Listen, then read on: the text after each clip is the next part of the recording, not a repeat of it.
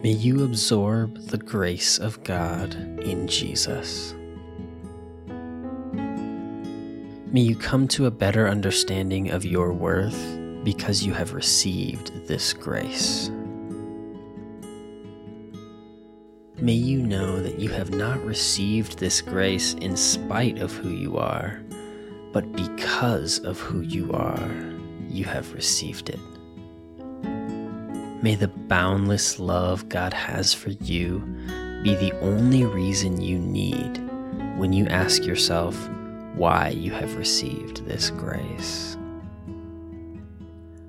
If God died so that you might receive this grace, the worth of your life is the very life of God.